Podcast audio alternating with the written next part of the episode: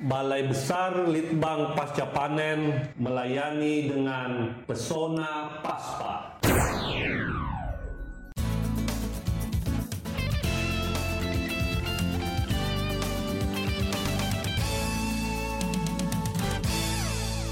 Assalamualaikum warahmatullahi wabarakatuh.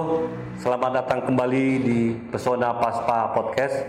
Saya Prayudi Samsuri, Kepala Balai Besar Litbang Pasca Panen, hadir untuk bersama dengan Anda hari ini. Baik, pada hari ini kita akan membahas tentang nasi instan. Dan alhamdulillah telah hadir Ibu Profesor Dr. Insinyur Sri Widowati MSc. Selamat datang, Bu. Selamat datang. Terima kasih, Pak. Sehat, Bu? Alhamdulillah. Mohon izin nih tadi WFH katanya ya. Pak, iya. Nah, tapi kita mau menyampaikan hal yang menarik ini. Jadi eh, terima kasih sudah hadir. Saya panggil aja Bu Wido ya. Nih, Ya. Baik pemirsa, Bu Wido ini adalah salah satu peneliti utama di Balai Besar Litbang Pasca Panen. Boleh sedikit cerita Bu? Bu Wido dari tahun berapa peneliti menjadi peneliti? Sebagai peneliti eh, peneliti pegawai negeri ya, ASN itu 1985. Wah 85 ya. Hmm, sudah eh, 30 tahun lebih. Wah Ya. saya belum sekolah itu Bu. Nah, itu. Berarti sudah ini ya, senior, Iya, iya. senior. Bukan manula loh, senior ya, Pak. Tapi segar nih Bu. Alhamdulillah. Jadi sudah banyak nih yang diteliti ya. Alhamdulillah, Pak. Penelitian yang terkini apa Bu? Capaian yang tertinggi Ya yang yang terkini penelitian-penelitian Ibu yang terakhir. Oh, yang terakhir. terkini ini kita sedang eh, melakukan penelitian dengan tim adalah nasi instan. Nah, Ya, nasi instan eh, dengan berbagai varian nantinya tentu saja. Yang eh, nasi instan yang kita teliti ini kita di Indonesia belum ada. oh gitu. Oh, kalau misalnya ketemu nasi instan, bilang nasi instan itu yang ada di pasaran tidak akan sama. Oh, oke oke. oke. Nasi instan ya. Nah, tujuannya apa sebenarnya Bu? Nah, gini Pak, eh, nasi ini kan merupakan pangan pokok masyarakat Indonesia. Ya betul. Ya, dikonsumsi lebih dari 90% Ya. eh, populasi itu mengonsumsi eh, beras tentu saja dalam bentuk utamanya adalah nasi. Mm-mm. Nah, kemudian kalau saat ini kan banyak juga ya eh, apa namanya kalau kita mau pergi ke luar negeri ke mana yang kita eh, susah untuk mendapatkan nasi gitu ya. Jadi eh, bisa untuk bekal traveling ya. Hmm. Kemudian eh, bisa untuk pangan darurat. Ya, Oke. jadi kalau misalnya ada bencana apa pun gitu biasanya kan mie instan, Iya, ya kan? iya, iya.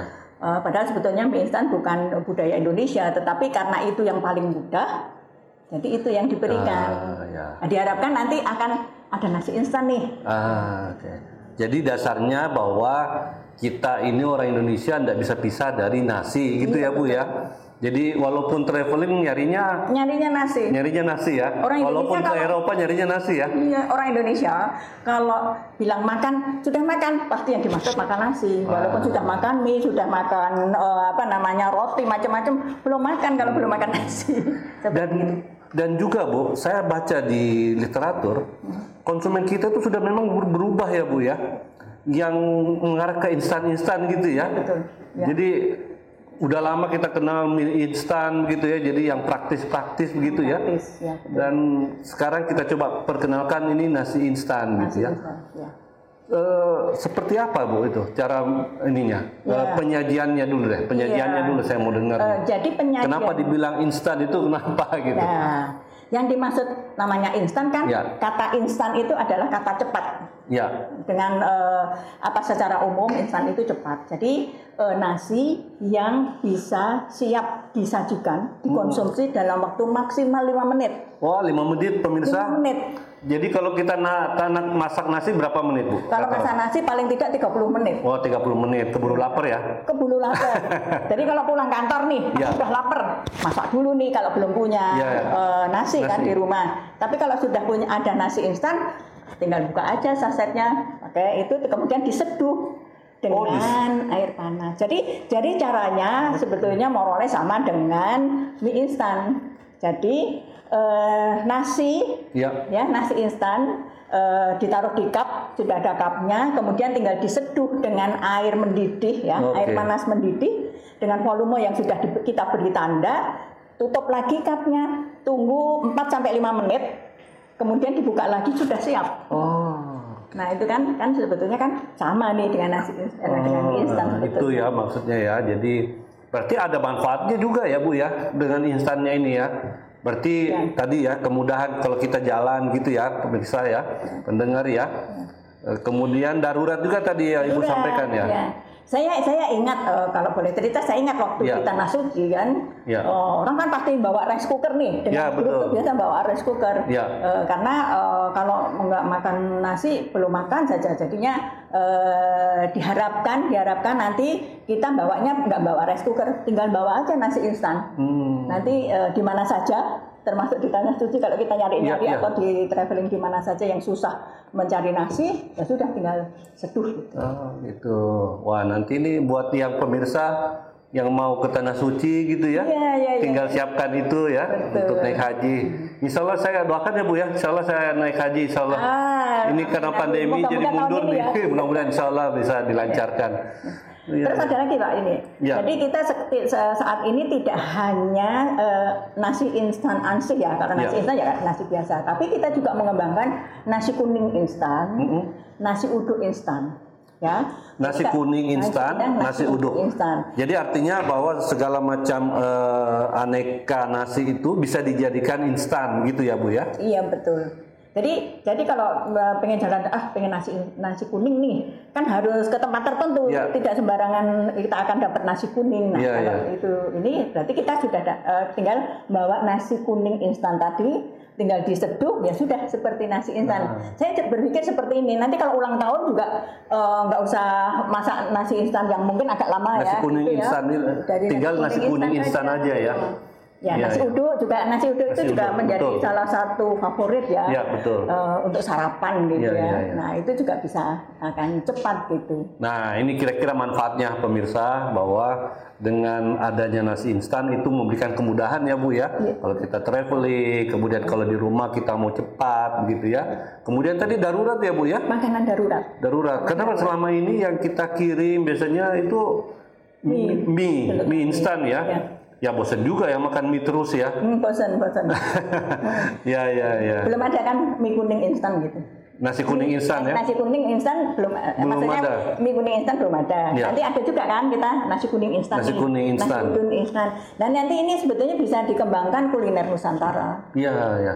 Iya tadi Mau ya. nasi goreng, goreng instan juga bisa. Nasi goreng instan juga bisa. Ya, ke, depannya kita akan mengembangkan kuliner Nusantara. Oh, jadi prinsip pembuatannya sama lah ya? Sama, tinggal nanti bumbunya saja. Hmm. Main di bumbu. Oke, nah itu tadi manfaatnya. Sekarang boleh nggak bu kita tahu mungkin pendengar ini pemirsa kita mau mendengar bagaimana cara buatnya gitu. Oke, oke. Ya paling tidak untuk kebutuhan rumah tangga.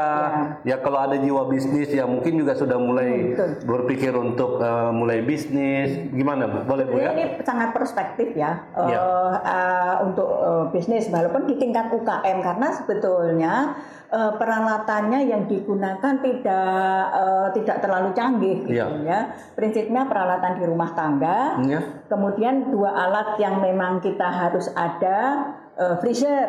Nah freezer itu biasanya Dua alat itu pertama Nah, dua alat yang utama ya. Iya, Bu. Yang utama freezer freezer, sama pengering. pengering. Ya. Kalau Freezer kan kita eh, biasanya tiap rumah tangga punya kulkas. Ya, betul. Bagian atasnya kan Ya, freezer. ya, Kalau freezer. hanya mau membuat sedikit bisa di situ. Ya ya. Cuma Yang kalau skala memang- rumah tangga lah ya. Oh, ya. Kalau memang mau membuatnya skala UKM kan ada yang seluruhnya freezer saja ya, Ya. tidak kulkas. Tapi kalau Ya, ya.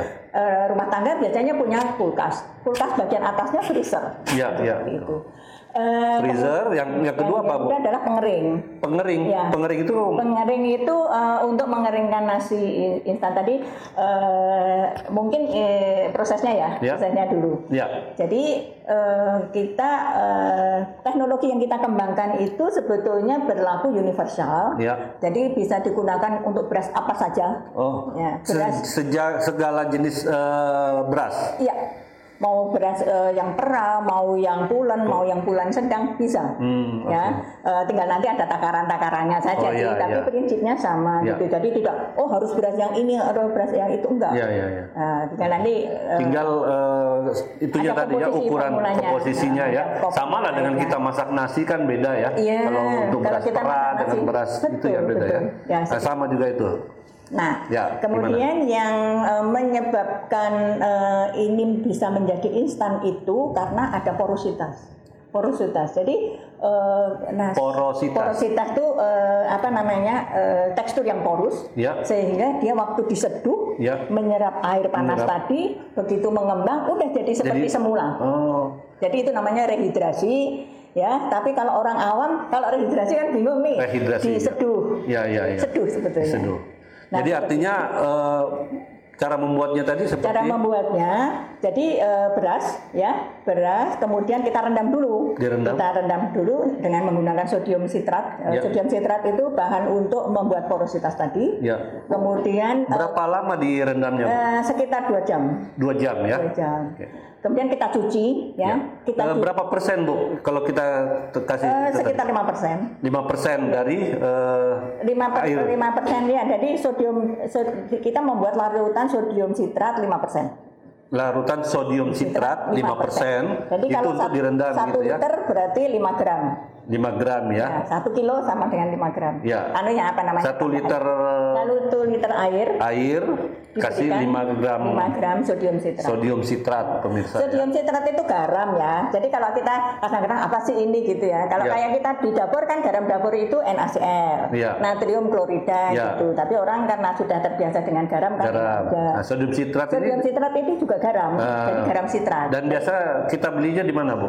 Eh, biasanya di toko kue Oh toko kue ada ya, oh toko kue ada. Toko Berarti kue udah ada. biasa dipakai lah. ya. dan murah harganya. Oh, iya, ya. iya. Ya kayak kita beli garam saja sih. Iya, iya, iya. sebetulnya. Jadi eh, bisa dibeli di toko aneka eh, bahan untuk Bahan membuat kue itu ada.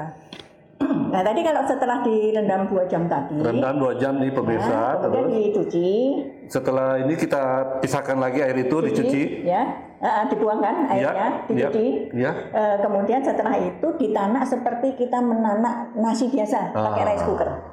Oke, ya. Sampai matang seperti Jadi tetap biasa pakai rice cooker nih Pakai rice cooker. dengan standar yang ukuran takarannya seperti Iya, biasa ya. betul.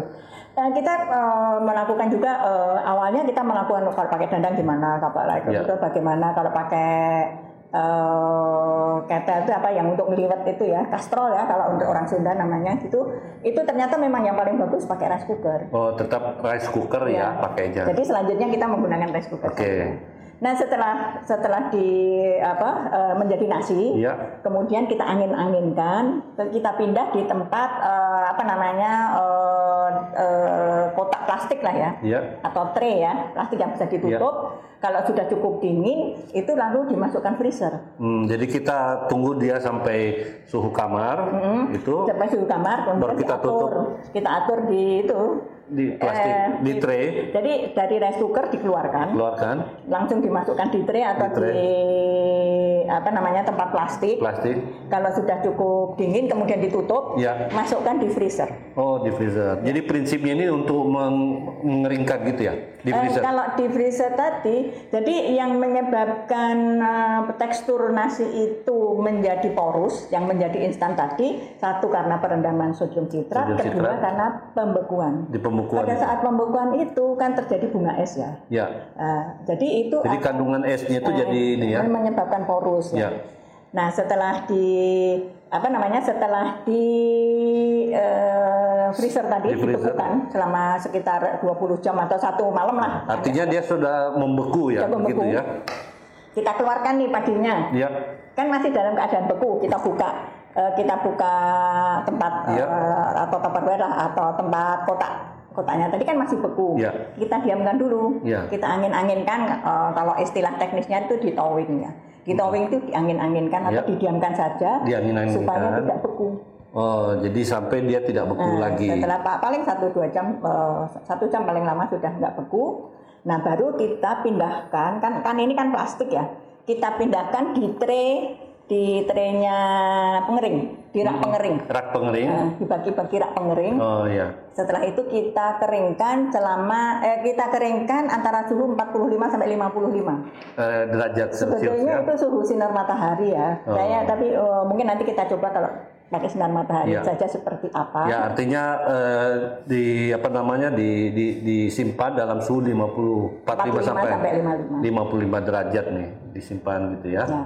Setelah itu kita keringkan eh, sampai kadar air di bawah 10 Oh, oke. Jadi rata-rata sekitar 6 sampai 8 persen Ya. kadar eh, airnya. Ya. Eh, setelah itu kita keluarkan lagi itu sudah menjadi nasi instan. Kita bisa kemas, nasi Oke. kemas. Oh, se- se- sederhana itu ya. Iya sebetulnya. Iya, iya, iya. Nah setelah dikemas ya, Ya. setelah dikemas ini eh, shelf life-nya sangat panjang. Iya. Jadi bisa sampai satu tahun atau Oh. bahkan lebih. Kita sekarang lagi konfirmasi nih Ya. untuk eh, untuk shelf life-nya gitu. Jadi kalau kita menyimpan, boleh dikatakan gini, kalau kita menyimpan beras dalam Ya. kondisi yang rumah tangga saja ya, Ya. kalau mungkin di gudang yang modern dengan apa namanya dengan eh, perlakuan macam-macam bisa eh, beberapa bulan ya. Tapi eh, kalau kita menyimpan beras dalam kondisi biasa itu 2-3 bulan saya kira sudah berkutu Iya. atau sudah nggak bagus. Iya, iya. Nah nanti kalau penyimpanannya ini dalam bentuk beras eh, atau nasi instan Nasi ini instan. satu tahun juga nggak masalah. Gitu. Oke. Jadi salah satunya keunggulannya itu. iya. Ya. Keunggulannya bisa eh, memperpanjang masa simpan Masa ya. simpan. Memperpanjang masa simpan, mempermudah distribusi. Mempermudah distribusi Ya pemirsa. kan? Kemudian sekarang ini kan boleh dikatakan mm, ibu-ibu rumah tangga juga banyak yang bekerja ya, para wanita Iya. seperti saya. Iya, iya, Bu. Itu banyak yang bekerja. Jadi eh, waktu untuk memasak di rumah itu ya berkurang lah atau sungguh singkat gitu. Jadi kalau Nah, kita juga jadi di rumah memudahkan kita ya, memudahkan. memudahkan. Memudahkan hidup pemirsa. Jadi jangan bikin mencari mencari masalah hidup kira-kira begitu ya, Bu ya. nah, jadi tapi manfaat apa namanya, Bu? Kandungannya gimana? Nah, eh, untuk kandungannya sebetulnya sama saja dengan nasi biasa kan sebetulnya itu Tidak ada ada hilangan gizi apa kandungan yang ini? Eh, semua proses memasak pasti ada eh, ril- apa namanya eh, leasing ya di Ya. situ leasing. Tapi ini kan sama dengan memasak nasi Sama dengan biasa. memasak ya. Oh, Oke. Bahkan keuntungannya, Ya. kelebihannya saat memasak itu kita bisa tambahkan fortifikan kalau mau. Fortifikan. Nah, fortifikan, namanya fortifikasi itu menambahkan zat mikrogizi, Ah. bisa dalam bentuk mineral ataupun vitamin. Iya, iya. Nah, sekarang kan banyak stunting nih, kasus zinc, stunting ya. nih. Masih Indonesia tuh hampir 30 persen Yang stunting, kasus ya. stunting. Iya. Jadi itu eh, banyak program sih yang Iya. sudah dilakukan. Nah, ini diharapkan nanti nasi instan yang difortifikasi ini bisa eh, terkait lah bisa mendukung eh, untuk pencegahan stunting. Jadi pada saat memasak nanti eh, kita tambahkan eh, ZN dan FE. Oke, ZN dan FE FE. ya. Jadi itu ZN dan FE ini adalah eh, mineral mikro Ya. yang eh, sangat dibutuhkan untuk mencegah stunting. Ya. Seperti itu. Jadi malah kita bisa eh, modifikasi apa memperkaya gitu ya, memperkaya dengan kandungan-kandungan yang kita perlukan tadi ya, Ya, betul. untuk mencegah stunting gitu ya. Ya. Waduh, menarik ini, Bu. Jadi Iya. sudah bisa memperpanjang eh, masa simpan, kita kita juga bisa memperkaya kandungannya gitu ya. Eh, terus praktis. Praktis itu yang yang utama itu, karena memang hidup kita ini mencari yang praktis-praktis, Bu, ya. Makin ke sini kan harus makin praktis. Betul, betul, Bu. Betul. Terus nanti kalau pas bencana jangan mie instan terus ya. Ya, Ya, harus bencana, ada ya. lah nasi instan juga Ya. gitu. Saya kira menarik nih Bu Bu Prof Wido. Jadi ini saya kira mudah-mudahan ini memberi apa namanya eh, nuansa ya nuansa kalau ada yang mencari bisnis bisnis baru ini menarik ini Bu. Ya. Ya, ya, ya. Saya kira suatu saat nanti Bu seperti nasi instan ini akan ada di eh, minimarket gitu ya. Ya, insya yang Allah, insya praktis-praktis itu pasti ya. Insya Allah. Ya. Ya. Saya eh, menarik ini. Dan Nah, mungkin uh, Ya. masyarakat kalau mau belajar Ya. UKM ya, Ya. UKM kalau mau belajar bisa langsung datang saja ke Balai Besar Pasca Panen. Nah, Ya, kita kan ini ditawarkan nih sama. Prof Wido.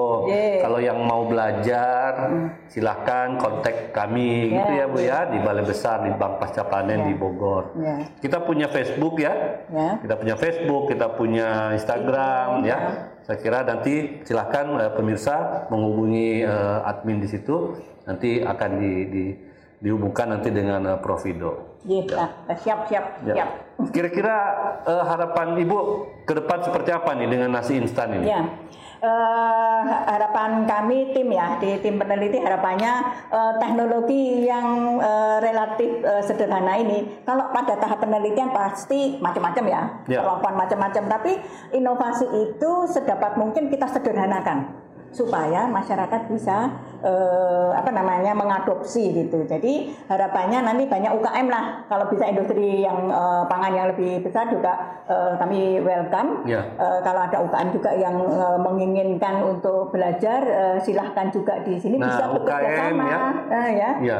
Eh, terus eh, kalau mungkin dari eh, mungkin dari Pemda atau dari mana yang untuk program stunting Oh ya, dari Pemda yang yang punya programnya Bu ya Program untuk Atau stunting juga ya. masyarakat wah, mungkin kan sekarang ada kaum milenial ya, Ya. eh, apa namanya entrepreneur eh, yang milenial Ya. mungkin dia lebih banyak eh, kreativitasnya. Sekarang ini kan harus apa namanya kita menciptakan inovasi eh, produk pangan yang kekinian. Ya. Nah seperti itu diharapkan monggo kalau Ya, mau ya.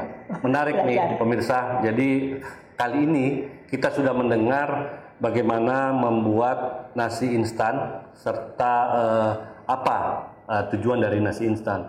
Dan di Balai Besar Pascapan ini kalau tidak salah ada juga bagaimana eh, membuat apa sayuran kering ya Bu ya. Ya, ya, betul. sayuran kering. Sup instan. sup instan. Jadi nanti ini mungkin kita bisa kalau orang bisnis mes ini langsung bisa lihat nih Bu ya. Di blended nanti. Di blended nanti ya, nasinya itu nasi instan, nanti ada supnya juga ada sup instan gitu ya. Jadi suatu saat nanti tolong admin ya diundang penelitinya yang meneliti itu tentang sup ins- instan ya. Baik, saya kira cukup eh, sampai di sini dulu dengan Prof Wido dan saya kira banyak penelitian Prof Wido ini terkait dengan Ya. pengolahan eh, makanan. Insya Allah, Suatu saat nanti bertahap. bisa di ini lagi Bu, kita undang lagi. Ya. Mohon maaf ini WFH-nya terganggu. Eh, siap Pak. Rumahnya deket anytime. Iya, dan kami juga siap me- melayani eh, pendengar kita, ya pemirsa, dan oleh karena itu kami berikan kesempatan terus dengarkan eh, Pesona Paspa Podcast. Salam pasca panen.